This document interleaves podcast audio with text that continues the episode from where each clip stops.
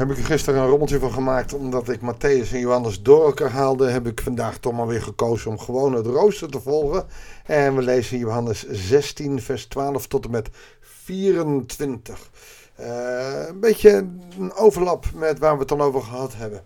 Uh, maar wel boeiend om dat ook vanuit het Johannes-evangelie te lezen. Goeiedag, hartelijk welkom bij een nieuwe uitzending van het Bijbels Dagboek. We lezen vanaf vers 12 in Johannes 16 en excuses voor het ongemak. Jezus zegt er, ik heb jullie nog veel meer te zeggen, maar jullie kunnen het nog niet verdragen. Oftewel, jullie begrijpen er helemaal niets van. En we zien ook zo in het gesprek dat de discipelen dat, en we zagen dat eigenlijk al eerder deze week, dat de discipelen er niets van zouden snappen.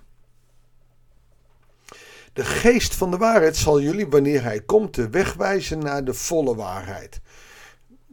Hij voorziet hier al de Pinkstergeest. Nu zullen jullie nog, hè, zoals Paulus het zegt, in de spiegel van raadselen kijken. Maar door de geest zullen jullie snappen wat ik gezegd heb. Hij zal niet namens zichzelf spreken, maar hij zal zeggen wat hij hoort en jullie bekendmaken wat komen gaat. Profiteert. Door jullie bekend te maken wat hij van mij heeft, zal hij mij eren. Dus God heeft de zoon gezonden, de zoon eh, zendt de geest. Alles wat van de Vader is, is van mij. Daarom heb ik gezegd dat alles wat hij jullie bekend zal maken van mij heeft. En ik heb het weer van de Vader. Daar zie je dus die drie in één. Nog een korte tijd en jullie zien mij niet meer. Maar kort daarna zien jullie mij terug. En hier is het eigenlijk weer heel spannend wat Jezus zegt. Het boeiende wat hier in de tekst gebeurt is, um, en dat is meteen weer een beperking, uh, vers 16. Nog een korte tijd en jullie zien mij niet meer. Daar staat in het Grieks een andere term voor, namelijk uh, aanschouwen. Theorete. Theorete. Aanschouwen. U aanschouwt mij niet meer.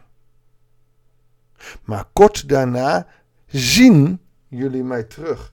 En daar staat obserte. Dat is u zult zien.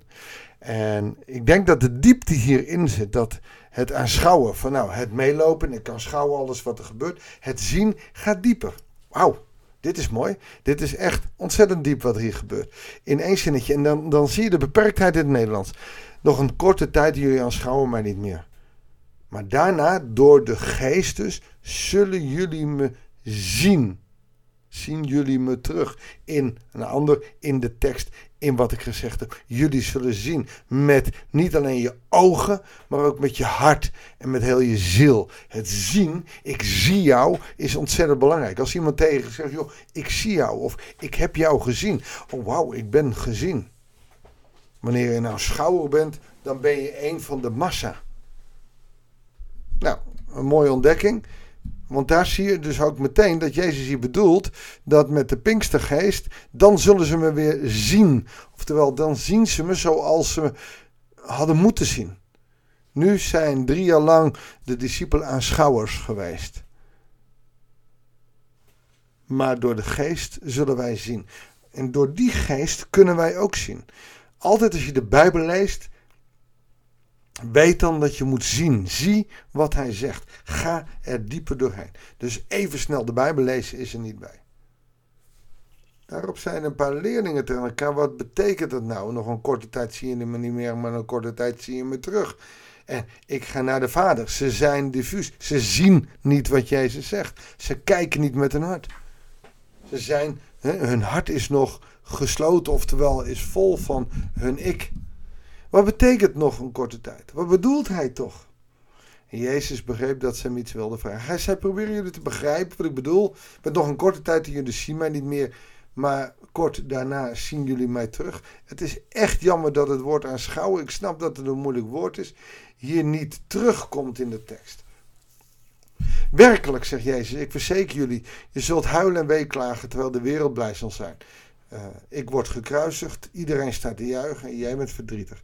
Je zult bedroefd zijn, maar je verdriet zal in vreugde veranderen. Hij zal opstaan.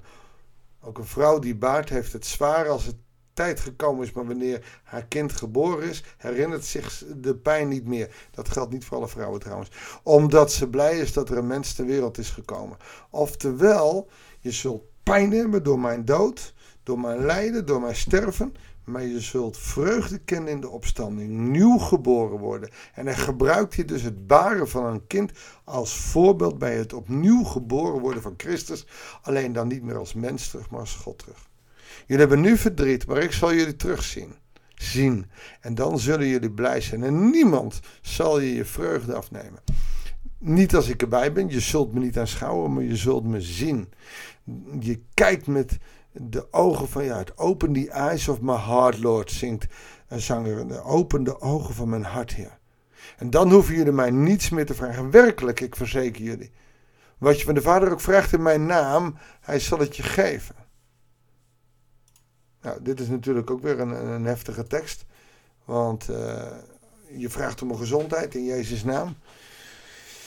Maar wat vraag je hem wel en wat vraag je hem niet in zijn naam?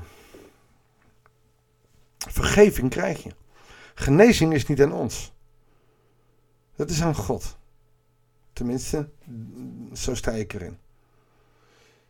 Tot nu toe hebben jullie niets in mijn naam gevraagd. Dit is ook de Trinitarische. En dat is net als de doop. Ze werden gedoopt met water. Maar Jezus zegt: Je zult straks dopen in de naam van de Vader, de Zoon en de Heilige Geest. Het wordt anders nadat hij weggaat. Dus toen jullie, tot nu toe hebben jullie niets in mijn naam gevraagd, maar vraag het en je zult ontvangen. Dan zal je vreugde volkomen zijn. Betekent dus dat na Christus meer mensen, als je vol bent van de Heilige Geest, een autoriteit hebt. Een autoriteit om te vragen in zijn naam en in zijn naam ook te ontvangen. Vervelend is, op het moment dat wij uh, in, zijn, in eh, zijn naam het vragen, moet het wel altijd. En dat is bij Jezus ook in de tuin Niet mijn wil, maar uw wil geschieden. Heer, is het uw plan? Is dit uw wil? Want ik denk dat dat van enorm groot belang is bij het verstaan van wat hij te zeggen heeft en wat hij uh, wil doen in ons leven. En dat is toch waar we naar op zoek zijn. Wat wil God in ons leven? Nou, we hebben het al vaker over bijvoorbeeld genezing gehad, daar gaan we het nu niet over hebben. Uh, maar vraag om vergeving en je ontvangt het. Vraag om inzicht en je ontvangt het. Vraag om wijsheid en je ontvangt het. Maar mooi hè? Ook aan jou wordt de opdracht gegeven om van aanschouwer ziener te worden. Zien met de ogen van je hart. Jezus bekijken met de ogen van je hart door de kracht van de geest. Zullen we daar om bidden? Lieve Vader in de hemel, we komen tot u. En Heere God, zo vaak zijn wij aanschouwers. Aanschouwen hoe u in de wereld was. We aanschouwen hoe mensen met u optrekken. Maar we zien zo vaak zo weinig van u. En daarom bidden we u om de kracht van de geest, om te zien met ons hart, om te zien met ons leven, met heel onze ziel, zodat wij u aanschouwen, zodat we u ervaren in ons leven. Niet door wat we aanschouwen, maar door wat we zien. Heer, dat bidden wij u in Jezus' naam. Amen. Dankjewel voor het luisteren. Ik wens je een goede dag en heel graag tot de volgende uitzending van het Bijbels Dagboek.